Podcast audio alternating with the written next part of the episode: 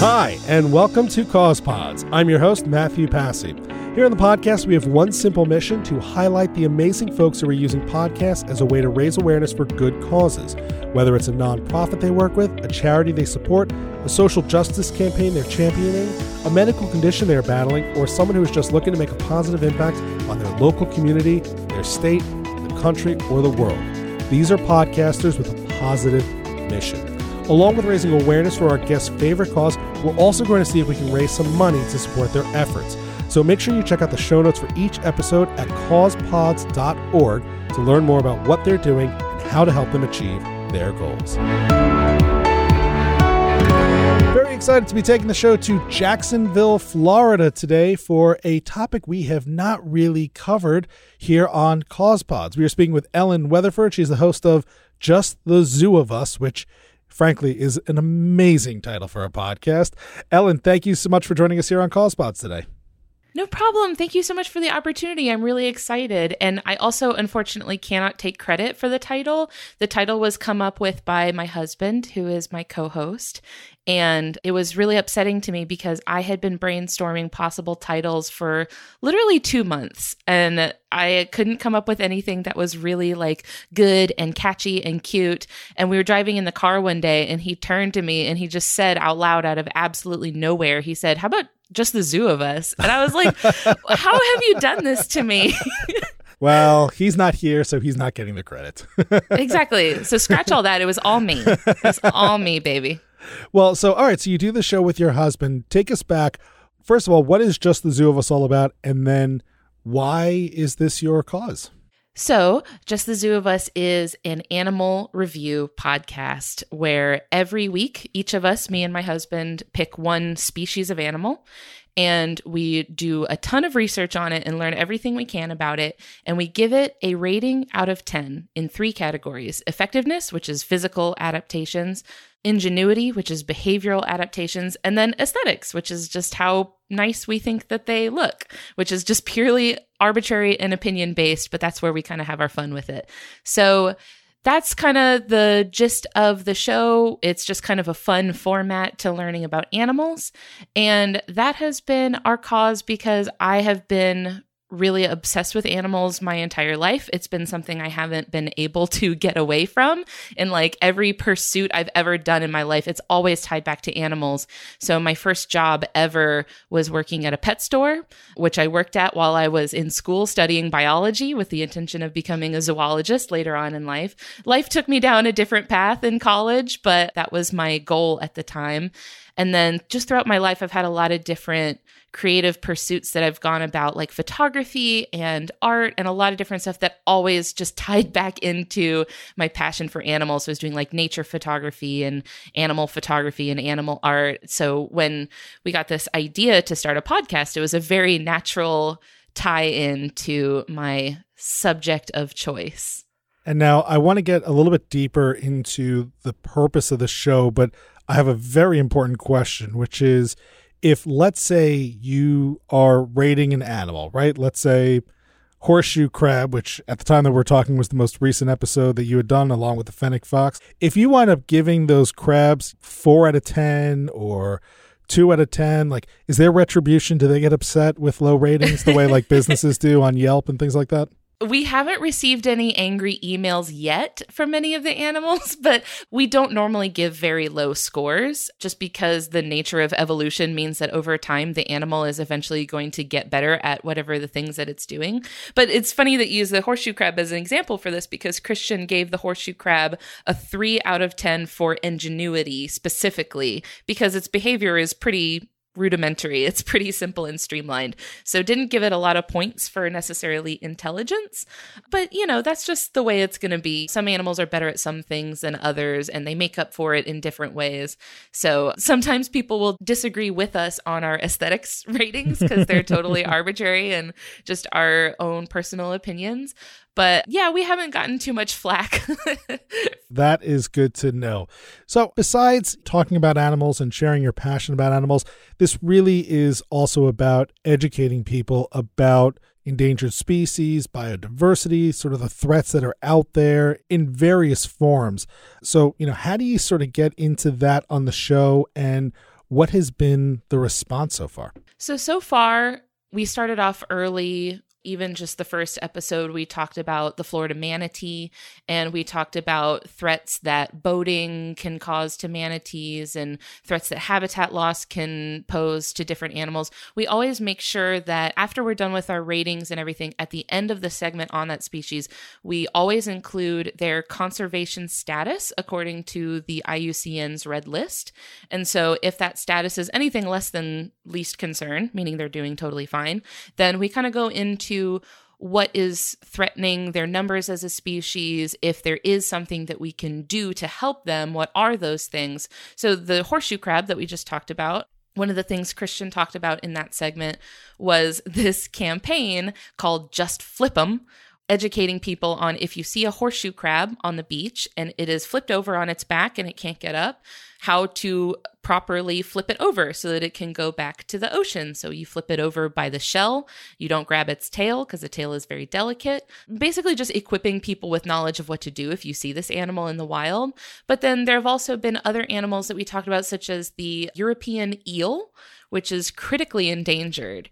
And not a lot of people, I think, know about the European eel. And if they do know about the European eel, they might not know how precarious their population numbers are. So, some takeaways that you could get from that episode were, for example, my, my friend reached out to me after listening to it and said that she had done some research after listening and learning about the eel, and she had changed her ordering preferences at sushi restaurants to stop ordering eel at sushi restaurants because that can be a contributing factor to the numbers of eels. So, you know, there are a lot of actionable items we try to always include in there, like what can you, as the average regular old person, what can you do to help the species? And also, we've talked about a lot of animals that have become invasive species. You know, we live in Florida. Um, I don't know how familiar you are with Florida's sort of ecosystem. Sure. It is quite diverse from Panhandle to the southern tip there. Yeah, so we are right along the Atlantic coast, just south of Georgia, and it's very sort of marshy and swampy.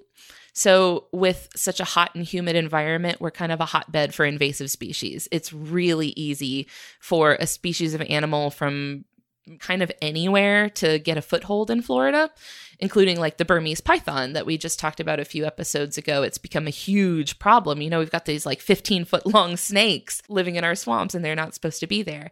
So we talk about some things like what you are allowed to do about them, what is a good thing to do about them. We really try to do our best to make sure that people understand these animals' role in the ecosystem and what they can do to make our sort of natural landscape in Florida and all over the world too, like how to make our natural landscape thrive.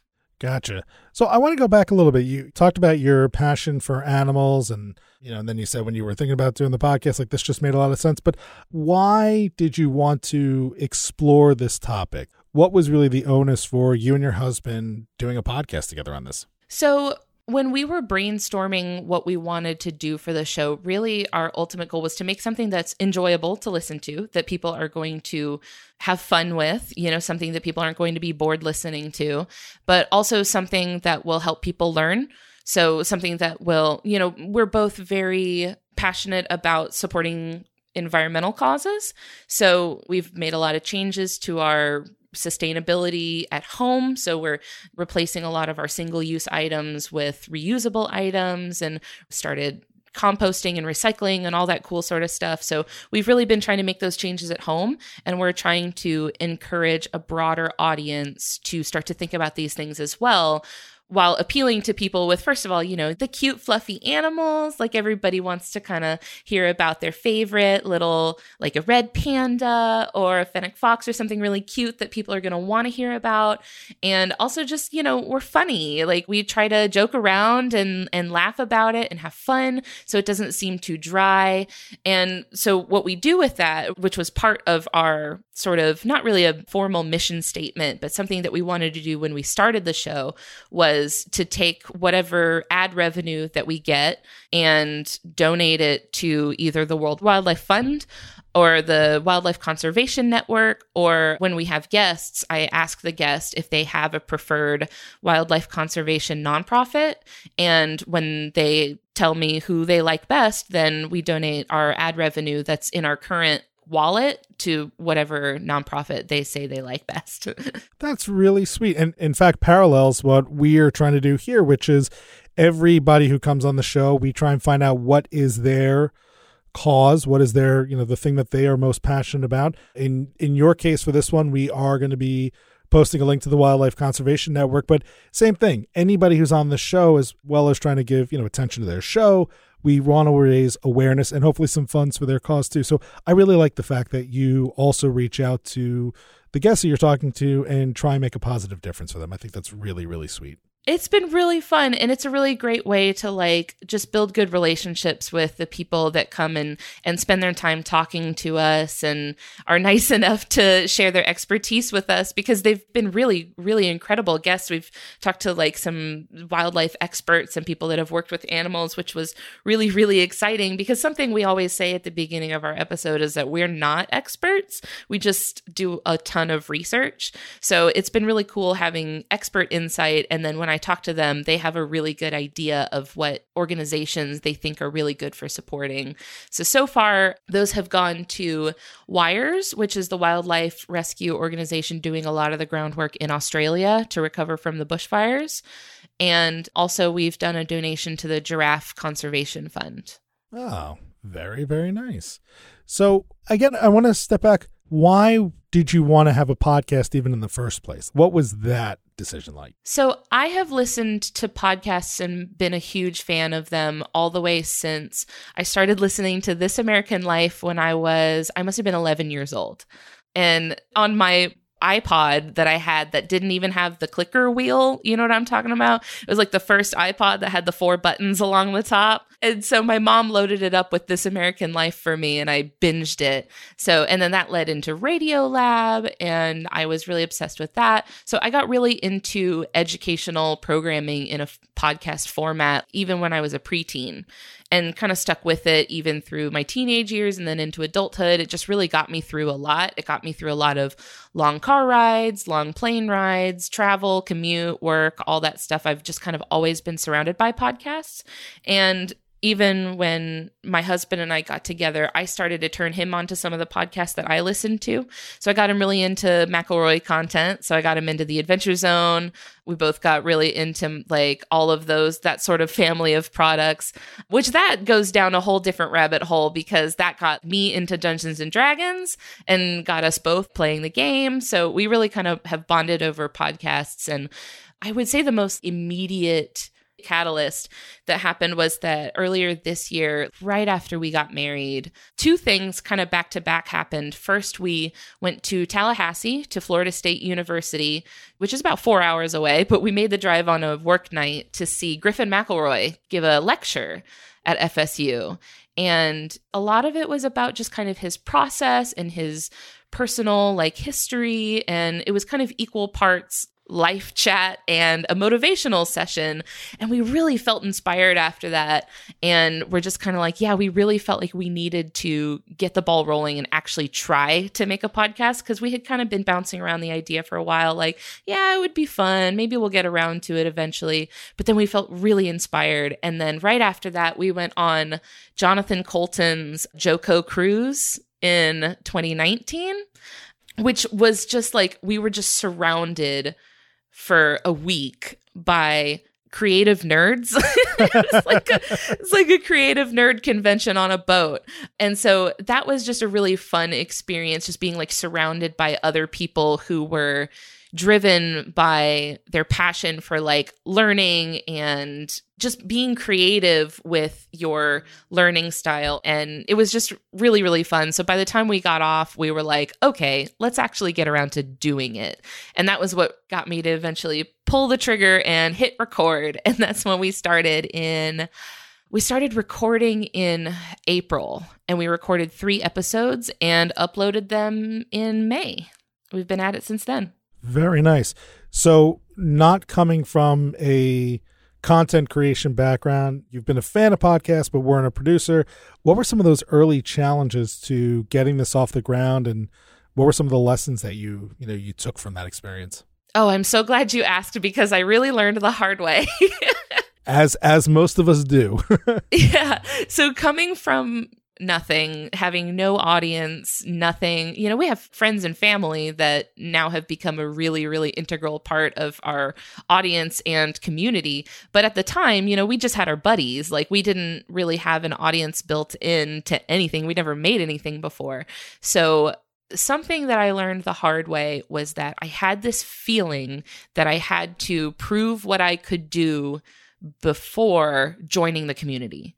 I felt like I wouldn't have a place in the podcasting community until I had a podcast and had already made it and put it out there and had something to show for myself. And I think that that was just insecurity on my part. And now, what I say to people who ask me, you know, I'm thinking of starting a podcast, what do you wish you had done differently? What I wish I had done differently is I wish I had gotten involved in the community, maybe even before hitting record, but at least before launching, because it's just been such an incredible supportive supportive community. They're so kind and they're so uplifting. And I really wish that I had connected with them before launching because launching, we had a couple of, you know, it was okay. There was like a, a couple of people listened, but it was really just like my friends and family. And it can be so discouraging to have a launch that isn't explosive and huge and you get immediately popular. I wish that I had networked a little bit before we started and just I think it would have made the launch a little bit easier. That's fair. As far as like technical stuff, of course, I've learned a lot about soundproofing your room, or just our process has gotten a lot more refined. We have a much better sound quality, which you can definitely hear if you go back and forth between our first episode and our new episode. It's a night and day difference. We've gotten a lot better on that end of things. But for me, I think the biggest lessons that I learned were in just community building and networking and just take your product seriously when you start, you know? I think a lot of people think, oh, well, I'm just doing this for, we'll see how it goes. And if it's crap, then it's crap. It's no big deal. But I think that people should give themselves a little more credit. And I think that people should take themselves more seriously and really like get involved in meeting other people that are going through the same thing that you're going through when you're making podcasts it's just it's such a delightful community and i'm so thankful to to know all of the people that i know I think what you're saying is great advice. The only caveat I might give is that some folks get into the communities before they've launched and then they are stuck because they're getting so much good advice, so many different ideas, and they keep wanting to perfect everything before they launch and then they delay and they delay and they delay. And even though you can learn a ton from these communities, and of course, we always encourage you to join them, you're going to learn the best lessons by just doing it right? The best lessons in the world come from making your own mistakes, realizing them, and then finding the solution that works best for you. Yeah, definitely. Just getting out there, like it doesn't cost anything.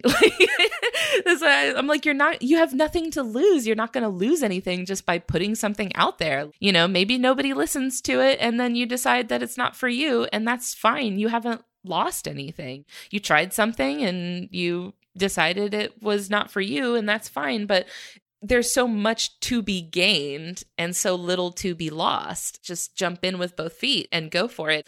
It's just fun. and I always tell folks make the podcast that you want to make, regardless of if nobody listens. Make the show that you want to make, even if you only have one listener. Because if you are creating something that you are passionate about or learning from or just having fun doing, you have a better chance of growing than if you are trying to make the show that is hacked in order to grow your audience the fastest. That's just not a formula for success in the long term. Yeah, and I have also found that we're really blessed to have a really fantastic community of listeners that are made up of not just our personal friends that know us in real life, but the people that we found either through social media or they've just found us by whatever means and gotten a hold of us.